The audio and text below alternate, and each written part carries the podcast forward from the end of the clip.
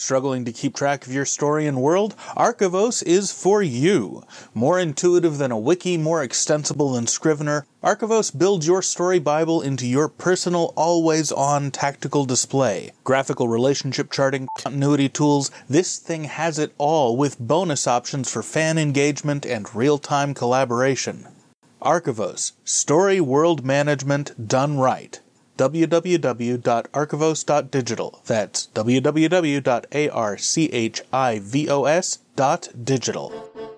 Welcome to the Everyday Novelist. My name is J. Daniel Sawyer, and I am your guide in this raucous journey of coping with the creative life. Fueled by your questions, we explore the trials and travails of productivity, discipline, art, and finances in the writing life.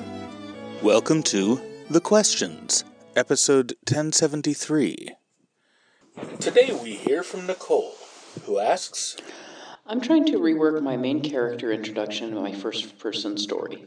The feedback I got was that they didn't know the gender, so I added I, character name, but it feels clunky. Where have you seen a good intro of the character in first person? Any advice on this? Also, what is your vision for the homestead?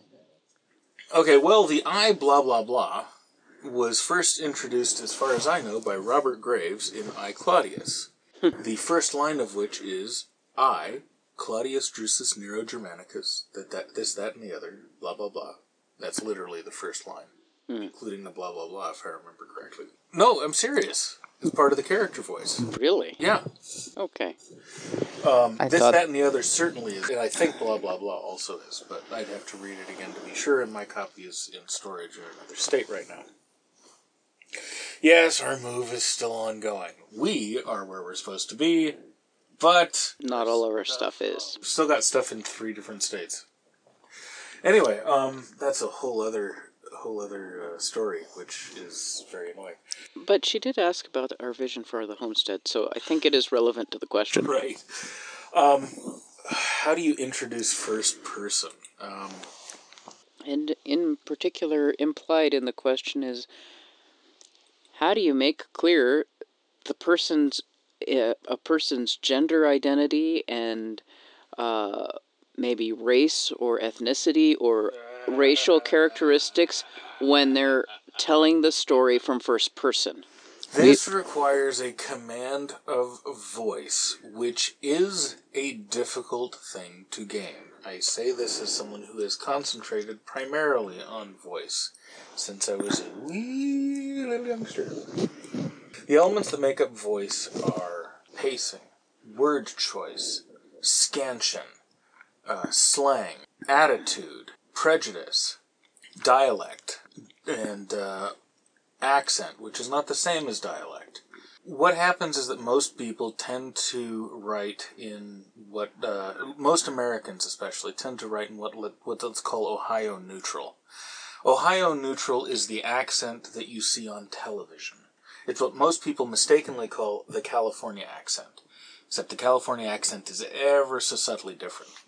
Ohio neutral is the accent from the northern Ohio Valley, and it was chosen as the official accent of newscasters in the 1950s. Before that, the mid-Atlantic accent was the rage for the um, for the New York elite, and they were the ones that had the uh, bulk of the roles in both in high-powered acting and in uh, radio. Mm-hmm. But as television came up in the post war era, the idea that the network execs had was we shouldn't be emphasizing the class differences between us and our audience. We should be building solidarity because everyone's been through this war together. People are going to bridle at the class, at being reminded of class distinctions, and they're going to rebel and they're not going to watch our shit anymore.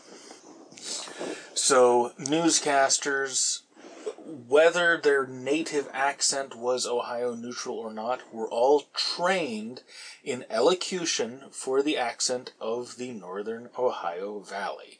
Um, and the reason is that the northern Ohio Valley doesn't have any of the flourishy parts of speech that generally denote a heavy dialect. It's fairly understandable to everyone of any dialect or accent or background, and it doesn't have the feeling of being born in a place. It feels, it's kind of like British RP. It feels like an accent from nowhere, and therefore an accent that could be spoken everywhere. Now, this gets to be interesting when you live in an era where regional accents and dialects are being erased because everyone is on YouTube and everyone's on TV and everyone watches the same streaming services and TV channels. This really started with the advent of the internet. And actually, slightly before the internet, it started with the buy up of all the radio stations by Clear Channel. Once regional radio was eradicated, regional accents started to disappear because people would model themselves. Everyone does this because humans are social climbing species. People would model their speech patterns on what they heard in the media they consumed every day. And when you go from listening to the DJ that hangs out at the local radio station five miles down the road to the talking heads on CNN or to the Clear Channel DJ who's in LA and he's being simulcast over to your place in rural Maine or whatever, Mm-hmm. you begin subconsciously to model your, model your speech patterns not on the local dialect that you're surrounded by, but on the aspirational dialect from the people who are obviously successful because they're on TV. If you live in some place like the Midwest or California, you can really see how much the accents have degraded by visiting the Northeast or the South or any other place that has a distinctive accent. The, the accent is still there and it's really strong among the older people that have been living there forever. The, the Gen X and younger boomers still have the accent, but it is softer than it is for the old people. And the millennials and the zoomers and the kids have almost no accent at all. And what it is, they all have Ohio neutral, is what they have, mm-hmm. with a little subtle flavoring of the local.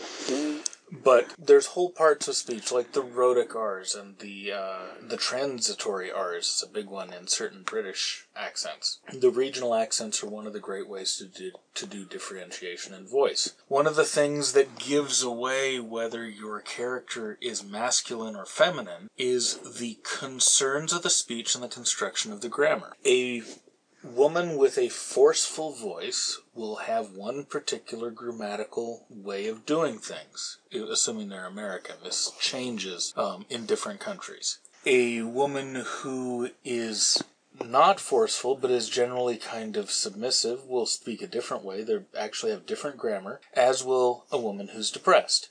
And all three of those categories for a man are also distinct and different you create character voice by layering all these elements together. And when you get into LGBT characters, then you get all sorts of extra confounding factors depending on where they grew up and what the gay subculture was like at the time they grew up and what sorts of signaling is being layered in and all that sort of stuff. What's happening, what happens with a lot of beginning writers is you is we all write with the voice in our head and if the voice in your head is Ohio neutral and it's college educated and it's um, deliberately inoffensive, then you're going to sound just like everybody else. Yeah. Because your language is uh, your language and thought forms are homogenized. The if someone tells you in your in a first person narrative, someone tells you they can't tell who your character is. What's happening is you are writing them as neutral probably because you have been trained to speak and think in neutral terms in order to get along in a society that's prone to hyper offense, that punishes nonconformity, and that doesn't have a place in it for the music of language. But as broad as that sounds, I'm not talking about America. I'm talking about waspy, college educated, middle class and upper middle class aspirational America. That's the subset that's our cultural Ohio neutral because those are that's the pool from whom the dominant cultural voices are pulled.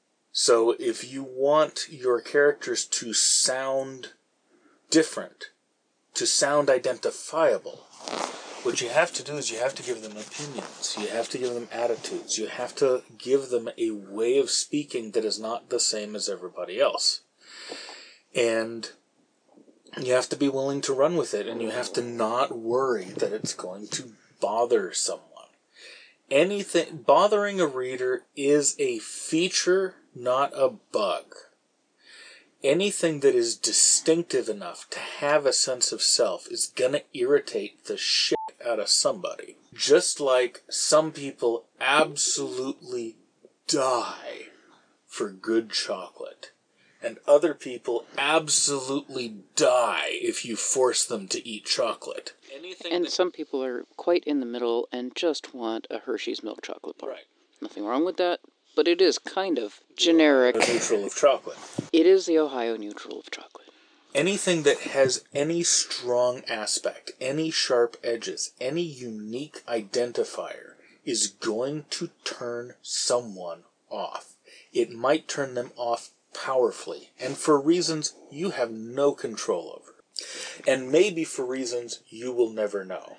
There, you're gonna, uh, let's say that you have a strong gay character who is really gay and talks like it, oh my god, you can tell they're gay just by the way they sniff the bread as they go by the bakery. And I grew up in San Francisco. There are people who are gay in that way. And it's utterly delightful if you just enjoy it for what it is. They have a thing. It's born of a subculture. It's got a history. It tells a story. You have a character like that in a book you are going to have some people who appreciate it, who love the distinctiveness. They can tell your characters apart. This one has this flavor, that one has that flavor. The uh, like Lord Akeldama from uh, from uh, Gail's Parasol Protectorate vo- uh, books. Lord Akeldama is so gay that he makes Oscar Wilde look straight, and he's so, and she has so much fun with it, and he is the stereotypical flamer fop, and it's fantastic. But people do react differently. Some people love him, some people find him irritating, some people find him to be advancing the homosexual agenda, which and which they do not like. Um, which Gail's comment is, "It took you this long to figure it out," because that's Gail. And then there are people who read it as a negative gay stereotype. So instead of being offended that it's so gay that it's making the homosexuality hard to ignore, they hate it because it's so gay it's making homosexuality hard to ignore, and they want it to be easier to ignore in order to aid gay integration, as opposed to want it to be easier to ignore so they can pretend gay people don't exist, or don't exist in the kinds of numbers or places of cultural prominence that they do. Same, you know, opposite sides of the spectrum, same kind of mechanic, even some of the same reasoning. This is gonna happen anytime you've got a character that is strongly drawn. You're just gonna have to accept that. The alternative is to draw characters weakly so that they do not have a strong flavor. So they may be inoffensive, but they're not going to be memorable. So, my advice to you if you're getting this kind of uh, feedback is to work on making your characters a lot more voicey. And I will leave you here with a reading from the Clarke Lantham book that has not been released yet. It's called Behind the Hypnotic Toad. This is the opening of that book. And I want you to listen to the language and the way that the language reveals, without ever saying so, that the character is a middle aged male with a history of violence and an attitude problem. I've been in the dark for about an hour now. You get cornered, captured, and shot at enough, you get to the point where you can tell time just by the state of your bladder. If they keep me in here much longer, they're going to have to redo the upholstery. It'd Be a hell of a shame. This heap smells brand new. The only reason I'm not letting loose right now is I don't want to sit in my own puddle. But if they hit many more bumps, I might not have a choice. Serves me right for drinking a big Coke Slurpee in the last bad neighborhood in San Lorenzo. 90 degrees in early May apparently makes me stupid level thirsty. Not long after real estate prices whizzed from feudal to imperial, houses in the bad neighborhoods in Oakland wound up with dirt that was more expensive than gold. if you were paying by the ounce. Anyone who wasn't sucking on the tech tit got pushed south out of West Oakland, straight down into San Leandro, San Lorenzo, and Hayward, where they ran up against the valley's commuter bubble, or, as I like to call it, Satan's right testicle. The left one crept up the peninsula and sat on San Francisco a few years ago. Now the devil's dragging the other one up north so he can fart on San Jose without having to shift his posture. If you lived here the last few years, you'd believe me. It used to be a nice neighborhood where you didn't have to be rich to get by. Now it's where the poor folks go, 'cause everybody's got to go somewhere.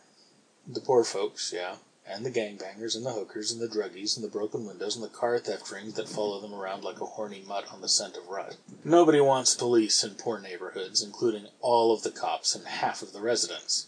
You dump cops in the slums, it's like chlorine in a fishing pond. You might kill the scum and algae and parasites, but you're going to poison a lot of good fish that aren't doing any harm. And there are wounds in this place that run too deep for anything to heal them, but fast cauterization to kill all the damaged tissue. Yes, that is a euphemism. I live in the shadow of Silicon Valley. So do the rest of us now. Euphemisms are how you stay alive. That's the opening passage, uh, opening half page for Behind the Hypnotic Toad. It's the new Lantham book coming out. And you can tell almost everything you need to about this character, even if you've never read another one of these mysteries, just by that opening. You get his worldview, you get his biology, you get the relationship he has with his biology, which is a total giveaway for the fact that this is a dude. You get his history of violence. You get the anger and the cynicism lurking just below the surface, and the cynical humor that he uses to manage it all. These books have three, sometimes four different points of views. Most of them are Lantham, but they alternate with his assistants. His assistants have different ways of speaking. I never headline a section telling you who's talking because you don't need to have that prompt. You can tell by the way the language works. Now, I concentrated on voice all of these years, primarily because that's kind of how I got into fiction, was actually audiobooks, radio dramas, audio stories. I was an addict. Even after I learned to read, and I read voraciously, and still do, I do audiobooks 10 to 15 times more, and radio dramas, and everything. I'm very audible. You can tell by the way I talk about the relationship between music and language. I studied poetry for several years in college, and the technical aspects of poetry, as well as reading all the great poets. There are things you do with language audible things. Everything that happens on the page goes in through the visual cortex and then gets routed through the auditory cortex and decoded as sound. At least if you're a hearing person and you have that uh, developed. I'm not quite sure how the neurology works for someone who's deaf. But it goes, it routes through the auditory cortex and through the emotional parts of the brain.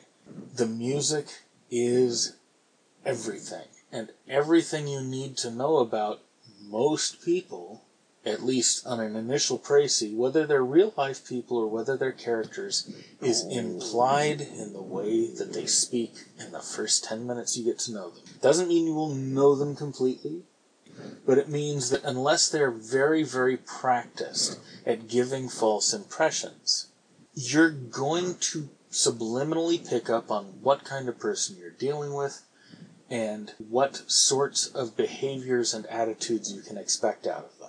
And then you adjust your expectations accordingly. That's, that's how humans work. So, if you're getting this kind of feedback, I would spend some time concentrating on voice. Read books out loud to yourself. I, and I really mean read them out loud in your own voice. Listen also to audiobooks, but pick the books, the authors whose voices resonate most with you make you feel most at home. Read passages from those authors out loud so you can taste and feel the rhythm and texture of their words in your mouth. It will help you tremendously. That's what I got for you. I'll see you tomorrow. The Everyday Novelist is written and presented by J. Daniel Sawyer and Kitty Nakian, and is produced by Artistic Whispers Productions Incorporated. The text is copyright 2023 J. Daniel Sawyer, and the production is copyright 2023 Artistic Whispers Productions Incorporated. This podcast is released under a Creative Commons Attribution Non Commercial No Derivatives license, and all other rights are reserved to the author. Join the conversation. Submit a question, leave a comment, or a creative death threat. Or find me at jdsawyeronminds.com or hit me at feedback at jdsawyer.net. We can't do it without you.